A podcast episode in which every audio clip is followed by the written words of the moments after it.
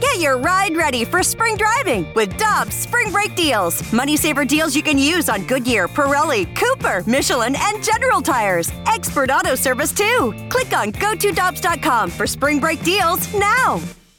For over two decades, E&B Granite has been St. Louis's trusted name for kitchen, bathroom, and outdoor space renovations that are guaranteed to bring new life into your living spaces. Their skilled team will provide you with personalized customer service, fast turnaround times, and prices you won't find with big box stores. Support local and schedule free consultation at enbgranite.com or call them at 314-645-9300 or better yet, stop by the showroom and explore their massive inventory. Again, that's enbgranite.com.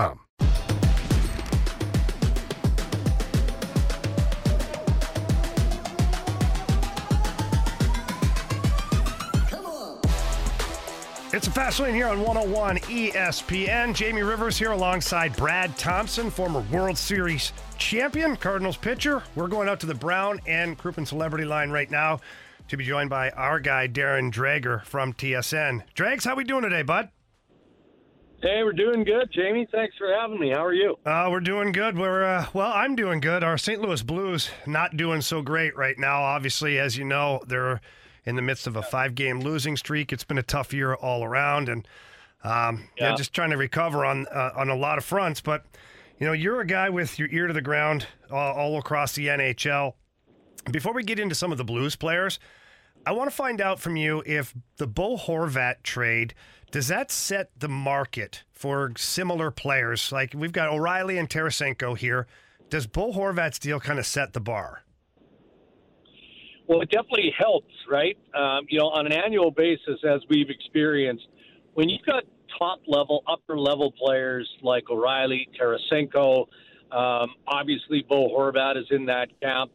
You know, you're going to want and ask for a first round draft pick to be part of the equation. Now, that can be negotiable, right? So if you get a, a better young NHL player coming back or a top NHL prospect, maybe you're willing to be a little bit more flexible on what that, that draft pick looks like. Can it drift down into a second or even deeper than that? It all all depends on the quality of the players that are included in this deal.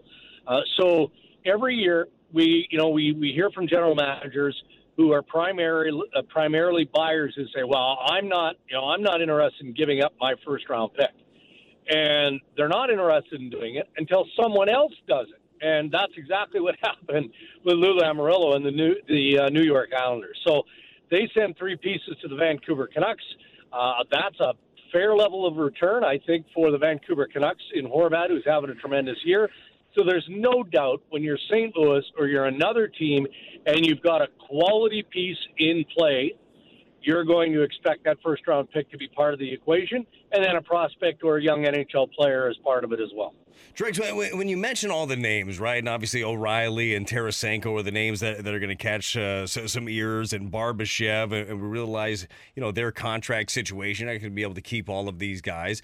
When you look at the Blues yeah. from a national perspective, do, is do you see this team as retooling or are in a bad spot and the future looks a little bleak for them? No, for me, it's more of a retool. And uh, I say that completely respectful of the experience of Doug Armstrong.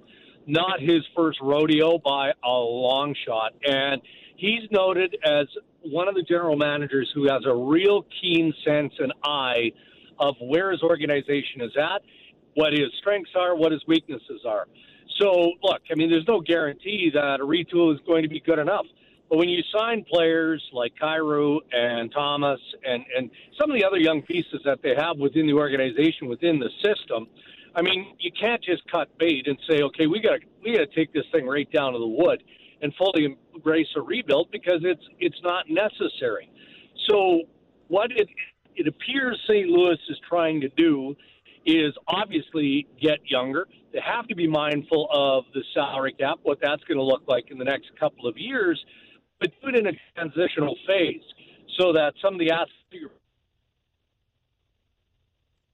in the future. But by also doing that, you add freshness to the group, don't you?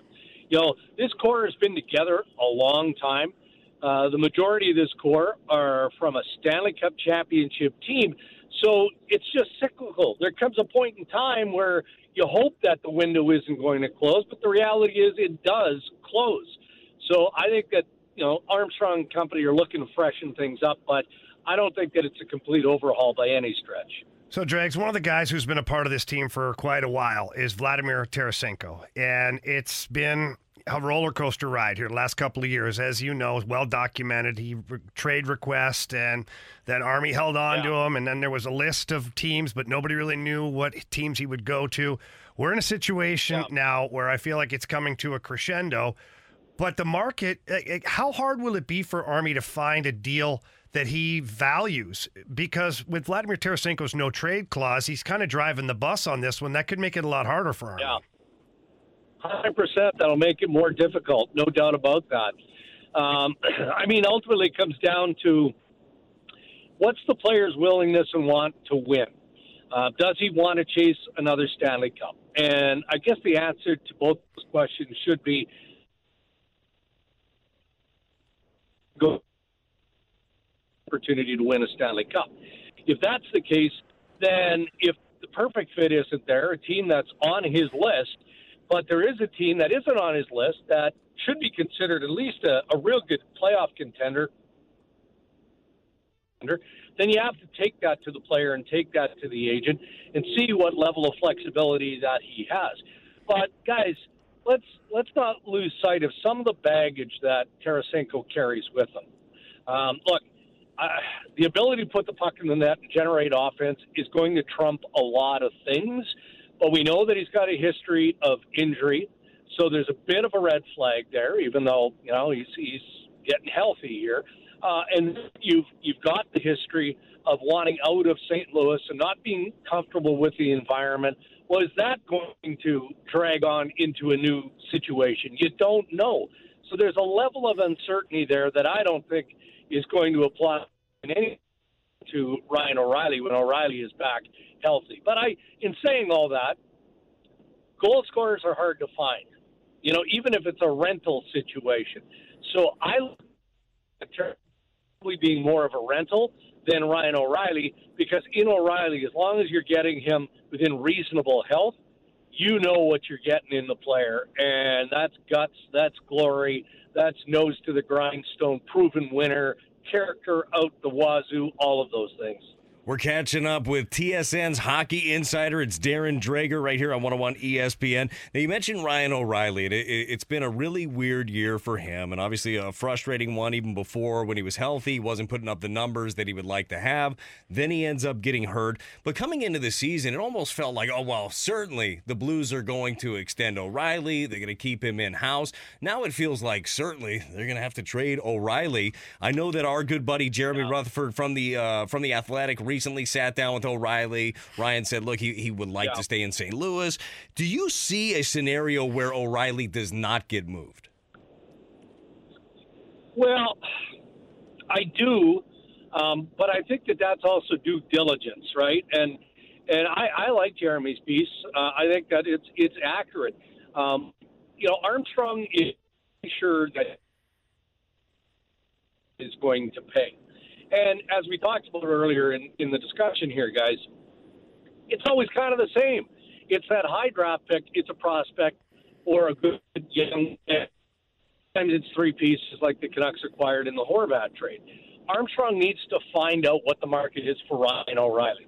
If the market is there, establish that. You know what that market is. So then you go back to Newport Sports, who represents Ryan O'Reilly, and you say, okay, well, what does an extension look like for Ryan? You know, here's what we're comfortable doing. And I suspect it would be shorter term based on where he's at in his career.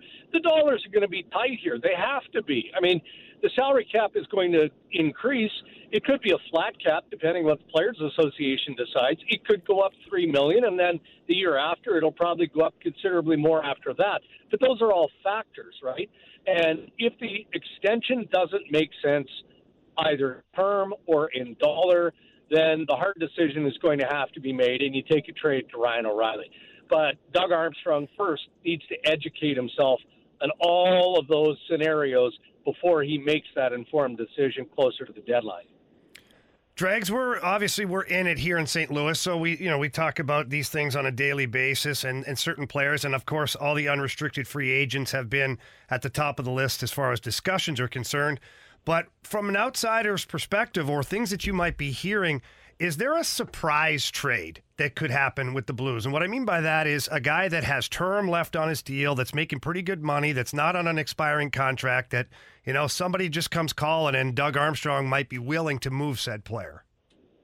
Yeah, not really front burner. I mean, guys, and I, I'm loath to speculate, right? I, I don't like doing that because I don't like putting players in crosshairs and just fabricating rumor for the sake of – of our business and what we do and what we have to talk about on a daily basis.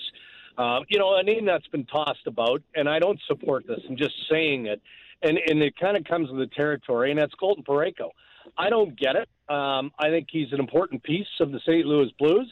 He's got a healthy contract. I like him as a player, but he's gone through some tough times this year, and I think that that's primarily what sparked some of the the earlier speculation. But I haven't had one team ask me whether or not I think the speculation is real versus BS. Now, that may be because they've contacted the St. Louis Blues directly to say, is there any chance?